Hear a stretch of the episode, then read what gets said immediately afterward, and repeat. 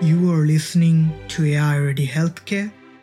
I am Anirban Mukhopadhyay, your host from TU Darmstadt, Germany.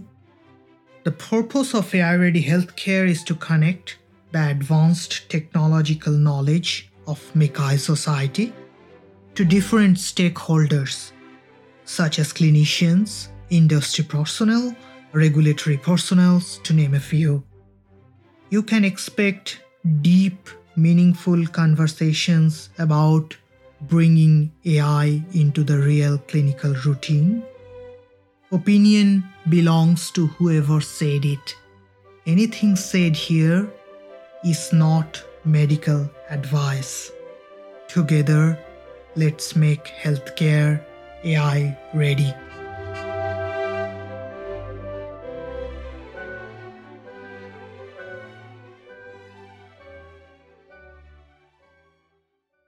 His soul stretched tight across the skies that fade behind a city block, or trampled by insistent feet at four and five and six o'clock, and short square fingers stuffing pipes, and evening newspapers and eyes assured of certain certainties. The conscience of a blackened street impatient to assume the world I am moved by fancies that are curled around these images and cling the notion of some infinitely gentle, infinitely suffering thing. Wipe your hand across your mouth and laugh. The worlds revolve like ancient women gathering fuel in vacant lots.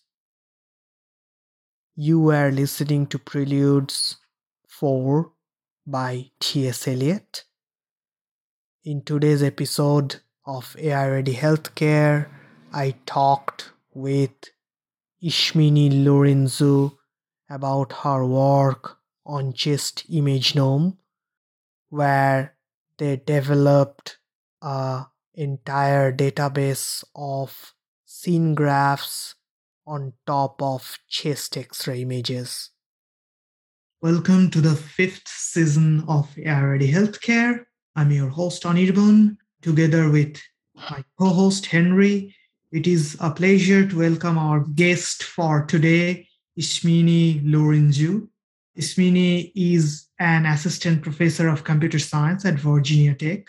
She also worked as a research scientist at IBM Almaden Research Center Ismini focuses on machine learning, natural language processing, information retrieval with healthcare quite central in her uh, application domains. So we will discuss with Ismini her paper. The paper name is Chest Imagenome Dataset for Clinical Reasoning. This is a paper that's published in NeurIPS 21 within the dataset and benchmarks track. We will put the link to the paper in the in our uh, podcast description so that all the listeners can follow it, read it. Highly recommended. Very very interesting paper. But first and foremost, welcome to the podcast, Ismini. Thank you for inviting me. It's exciting to be in the podcast. So thank you for the invitation. Hi, Ismini, and welcome to the podcast also from my side. It's a great pleasure to have you here today, and I'm really looking forward to uh, discussing your paper, which is really, really interesting. So, um, yeah, let's just get started with the very first question, which is kind of the tradition in our podcast, uh, which is about a quick introduction uh, from our guests. So, can you give us a quick introduction about yourself and about your becoming as a researcher and your path through industrial research to academic research at Virginia Tech? So, my first uh, degree was in uh, business administration, and I had uh, started uh, working in the banking sector for almost a decade. Then I transitioned to computer science because I was looking for something more creative. Uh, and I learned about uh, AI and machine learning. So I extended my research from the undergraduate degree to a PhD and uh, worked in the industry like IBM research for a while, working on uh, natural language processing problems, information retrieval. And now I am an assistant professor of computer science at uh, Virginia Tech. where I work on multimodal machine learning. So going from just uh, natural language processing to combining different modalities such as vision, audio, and language. Yeah, that's really wonderful. So um, I guess this is really becoming more of a theme in our podcast of how the transition works.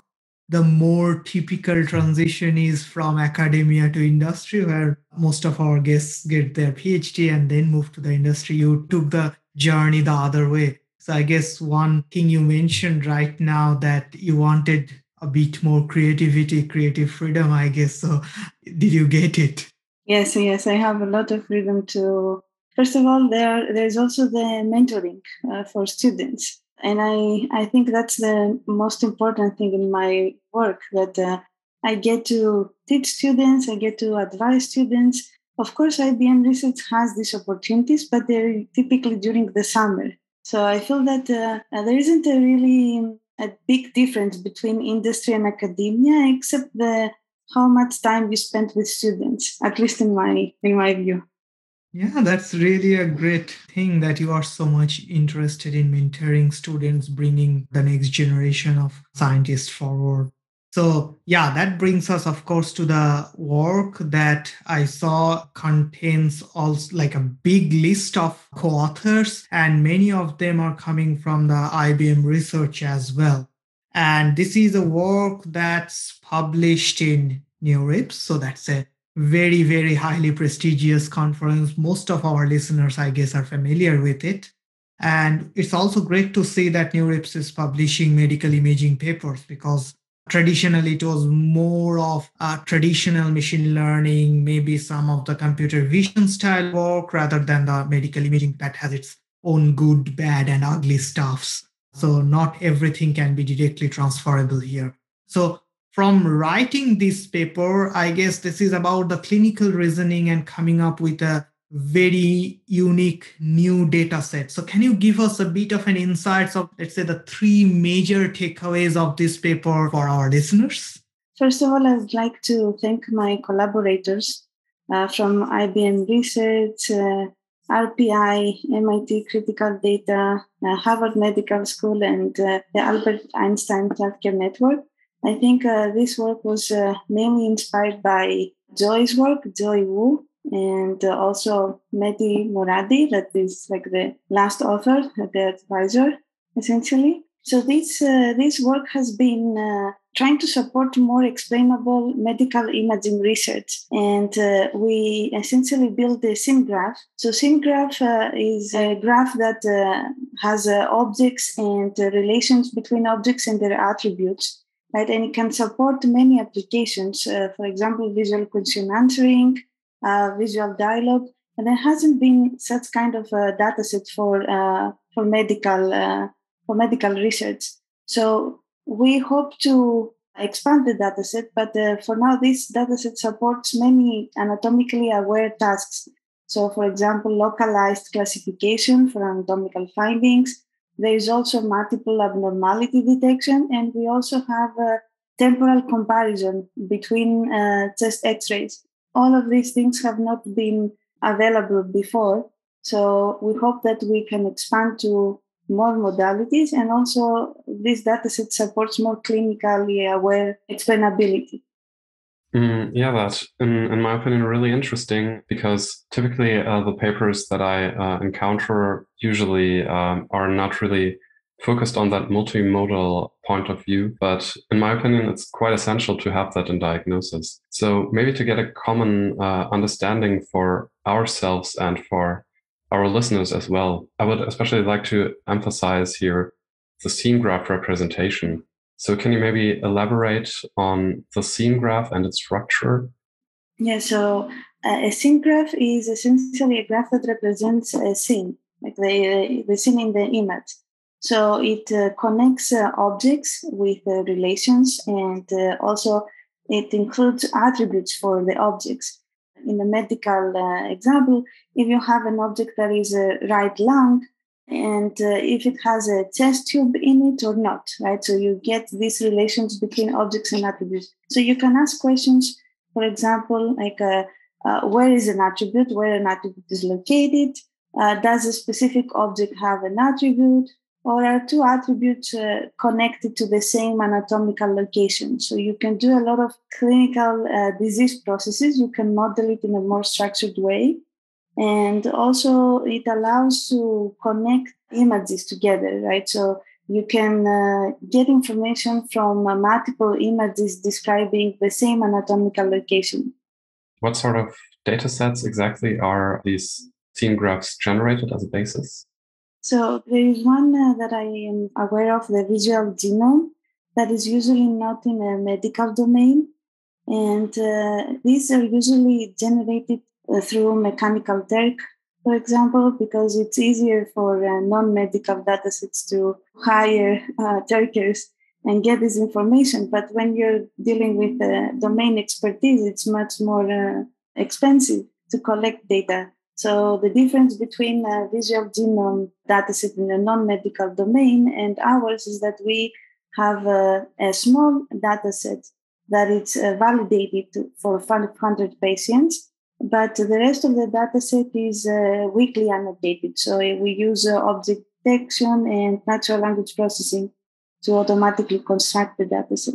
Mm, so one thing that makes the paper, of course, very interesting is that uh, this sort of representation is firstly applied on medical data. So can you maybe quickly elaborate on the clinical data that is being used? So the chest X-rays. So what yes. sorts of data sets are you employing here?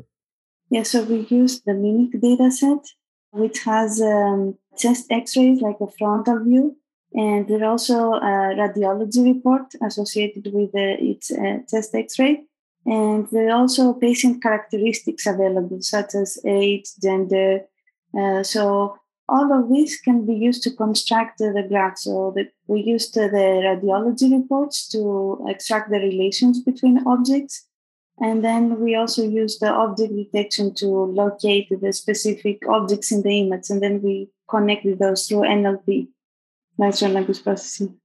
So one of the, I guess, the core effort, uh, both in terms of the technology as well as in terms of the manual effort, if we can put it that way, went into the annotation because you have these many, many data numbers. I forgot right now the actual number of images, but I, if I remember correctly, it's roughly around 200,000 or more images that you looked into and processed. So that's a really, really big number for a medical data set. But of course, you can't do the scene graph generation for each of these images manually. So there has been some level of automation involved there. Can you describe a little bit of the sort of the annotation automation that you had to do both in terms of the natural language processing as well as the images that you got?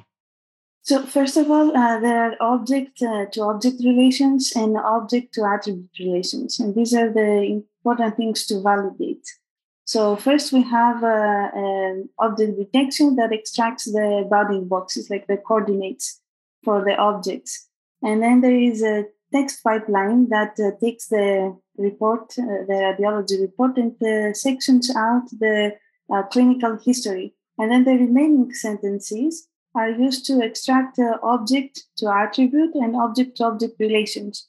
So then we perform this at the scene level, at the sentence level, and then uh, we have uh, graph JSONs for each of these uh, extraction steps. And then, of course, this is, uh, as I mentioned, weakly annotation. So we have to validate this. So we uh, took a subset of uh, 500 randomly sampled uh, unique patients and we performed the inter-annotator agreement. So essentially validated both the object to attribute and object to object relations. And we have uh, uh, numbers for the inter-annotator agreement in the paper, but it's actually fairly good. Ah, so I guess uh, this is really interesting because the validating of such a thing is, I completely agree with you, it's quite difficult. And you actually took the trouble of, I, I think if I can remember, there were about 500 unique patient IDs where you had uh, manual annotation by clinicians to validate the results or the annotation that you were generating. So, can you tell us briefly about the manual annotation. So, how did that work? So, first of all, how did you select these 500 cases? What were the sort of like balances there? Are these all typical uh, healthy, typical disease, pneumonia, pneumothorax? So, that what sort of ratio was there? And then where did the clinicians start did they start at the image level or did they look at somewhere else so how how did that entire process go by so I do not remember exactly the like that we have a table that uh, shows for each of these 500 patients like the bounding box and how many object to attribute relations. But this is like a uh, 29 different attributes and uh, 4.3 million relations in the dataset. So we randomly sampled the patients, and then I think we had uh, three medical annotators. So if uh, if you the appendix describes the full process, even uh, gives examples of uh, like what the uh, clinicians were looking at, right? Uh, the sentences and the image and how they annotate it. Even there exist uh, Python notebooks that uh, you can replicate the process.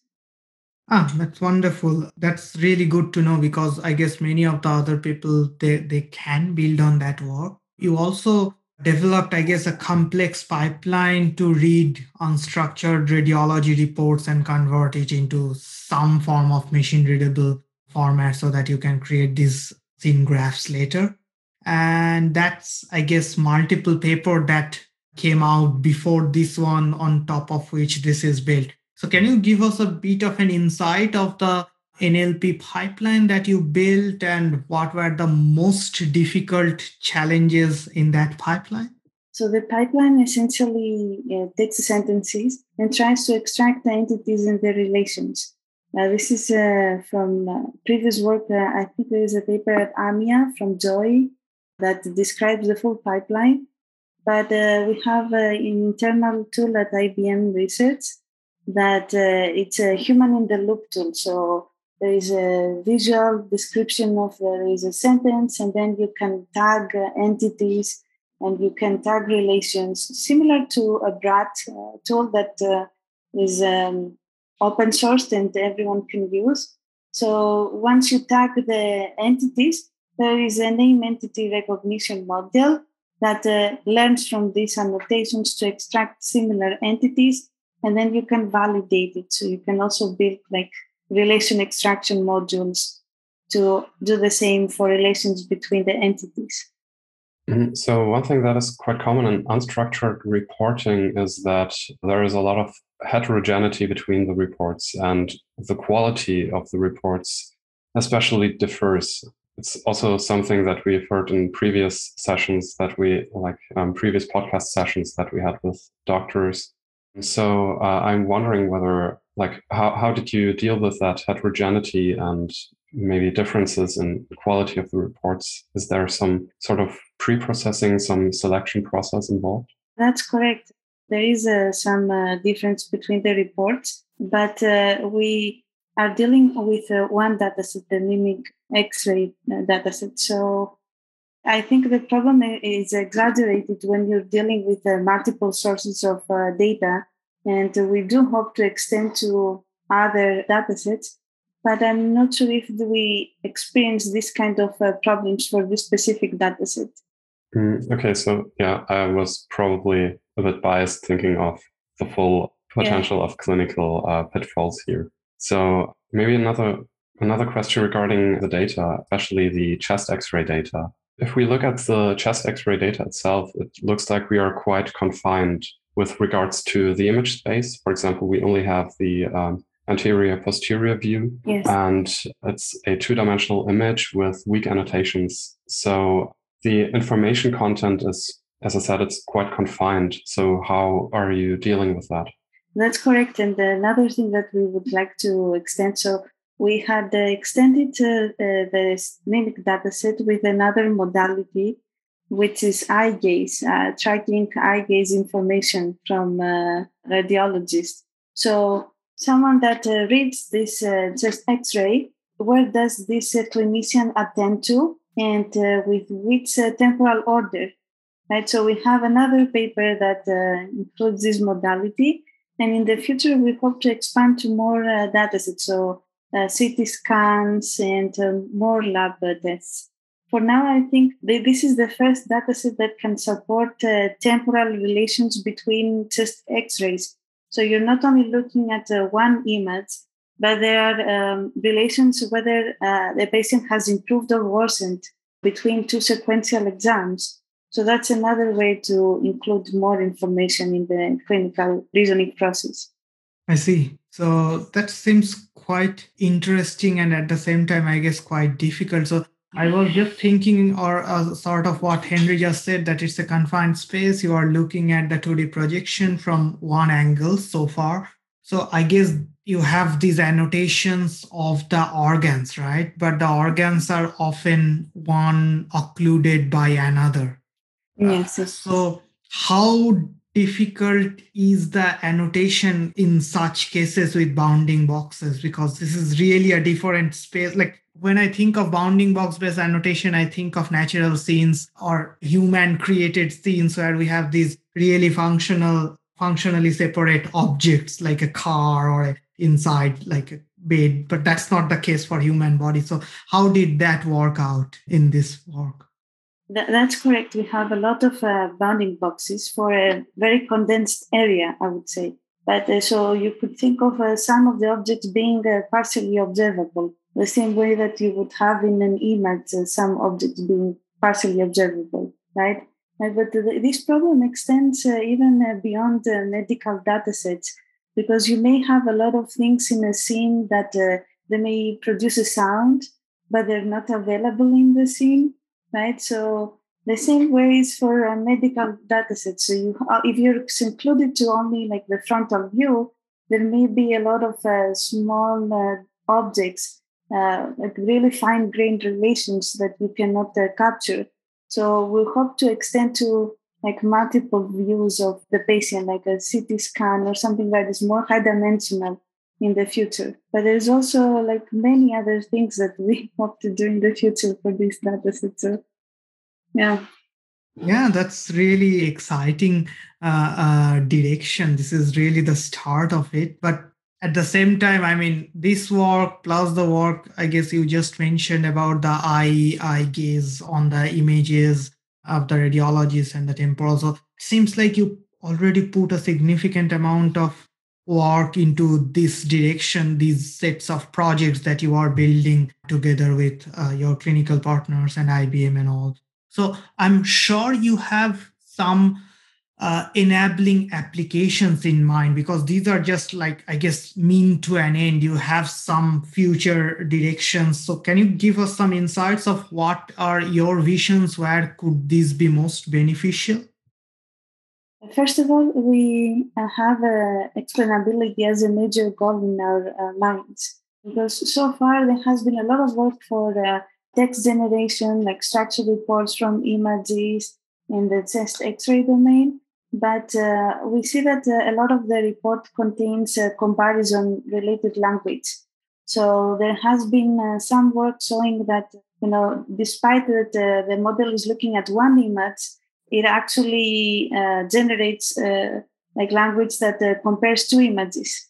So then there is a trust issue with these models, whether they actually have a rigorous localization assessment, right? Because do they actually attend to relevant anatomical locations for their predictions? So the first thing that we're looking into is uh, how do you uh, increase explainability and trust between the clinicians and the model. Then the second one is uh, similar to large uh, uh, graph, scene graph data sets that they have uh, enabled research in visual answering and visual dialogue. Right, so there is a a whole field of uh, interactive AI algorithms that they can reason from multiple sources. And we're hoping that we can build more uh, location, relation, and anatomically aware systems for medical risks as well, because that way we can support clinicians. So we can they can interactively question the, the trained models. They can assess uh, the consistency of the predictions, but also help retrieve information from multiple data sets or from other patients uh, more efficiently. Um, actually, regarding uh, future directions and especially the eye gazing, uh, one thing that I was wondering about is whether uh, you also thought about addressing the the human in the loop perspective. If we, for example, uh, want to distinguish between raters, like between radiologists who are more experienced and those who are less experienced, I think that could also reflect in the eye motion or the eye tracking as well as the cognitive aspect. For example, if uh, the radiologist is extremely tired, then the eye motion might be quite different. So, uh, what would be your thoughts on that? Yes, there have been some uh, related works in uh, other domains. So, for example, like autonomous vehicles, right, and uh, driving behaviors. So, we we seriously considering expanding this work to uh, like how do we include eye gaze as another modality that helps us understand the exactly the, the behavior of the clinician. Like, is it is the clinician tired? Uh, uh, where are they looking for information? Can we model this and uh, help the model also attend to these locations? So, and, and, of course, the cognitive aspects of the work is uh, like beyond my limits, but uh, hopefully I will get more interested in this kind of work and uh, there will be a development of uh, more cognitively aware prediction models. Definitely, we're looking into that. Very nice. Yeah, that's actually a very, very nice perspective. So, regarding your research in general at Virginia Tech, where do you think it will be heading in the next few years? So, um, considering uh, with my collaborators like Joy and Mehdi to expand the work in the Leo and Vitelli, to expand the work to offer medical imaging to visual question answering. So that's one uh, research direction of my lab. And then um, I'm interested in essentially building AI models and agents that uh, augment uh, human intelligence, especially for domain specific applications such as the medical domain and healthcare in general. So in the future, I'm hoping to expand to uh, more multimodal, uh, multimodal machine learning, uh, how to better fuse modalities, and also uh, learning with uh, limited data. So self-supervision, uh, robustness, generalization are the focus of my work for now. But yes, everything that combines modalities, but also requires less amount of data to work. Yeah, that's really wonderful. I guess we will see more papers from your group in the MICCAI conferences in the coming years. So that would be a great addition, I guess, because there are not many who can combine natural language processing and the imaging. And that's really where we can hope that these big radiology data sets with reports can be significantly beneficial. We often ask the sort of the last question is also somewhat of a tradition that we ask that imagine that for the next five years you have infinite amount of resources in terms of grant in terms of the students that you have and you don't have to worry about teaching etc all these and you can focus on one question alone. If that's the hypothetical situation what would be that one question that you would like to answer in the next 5 years? So yes that's a great question actually so if I had the infinite amount of resources, I would probably think about how to make uh, AI agents uh, to uh, learn similarly to as uh, humans do, especially for these uh, highly specialized domains. So, how can we enable agents with an egocentric view of the world and also multiple sensory modalities and being able to reason but also taking into account the temporal aspect, right? So there is a, the, you, you reason for something, but you have uh, previously taken many steps along the process. So how can we make agents uh, envision the future and also take into account the past? Wonderful. So thank you so much. It's really, I guess, a brave vision, and I hope you all the best. I'm sure you will find enough resources to pursue the direction that you just talked about. Um, yeah, and on that note, thank you so much for your time, Ismin. It was really wonderful that you wrote not only just this paper, but you are building this entire direction, which will be beneficial to the medical imaging and healthcare community in general. So thank you so much for your time and effort. Thank you for inviting me. It was a great uh, time to discuss about the work, and I hope I will see you again soon at MICCAI, probably.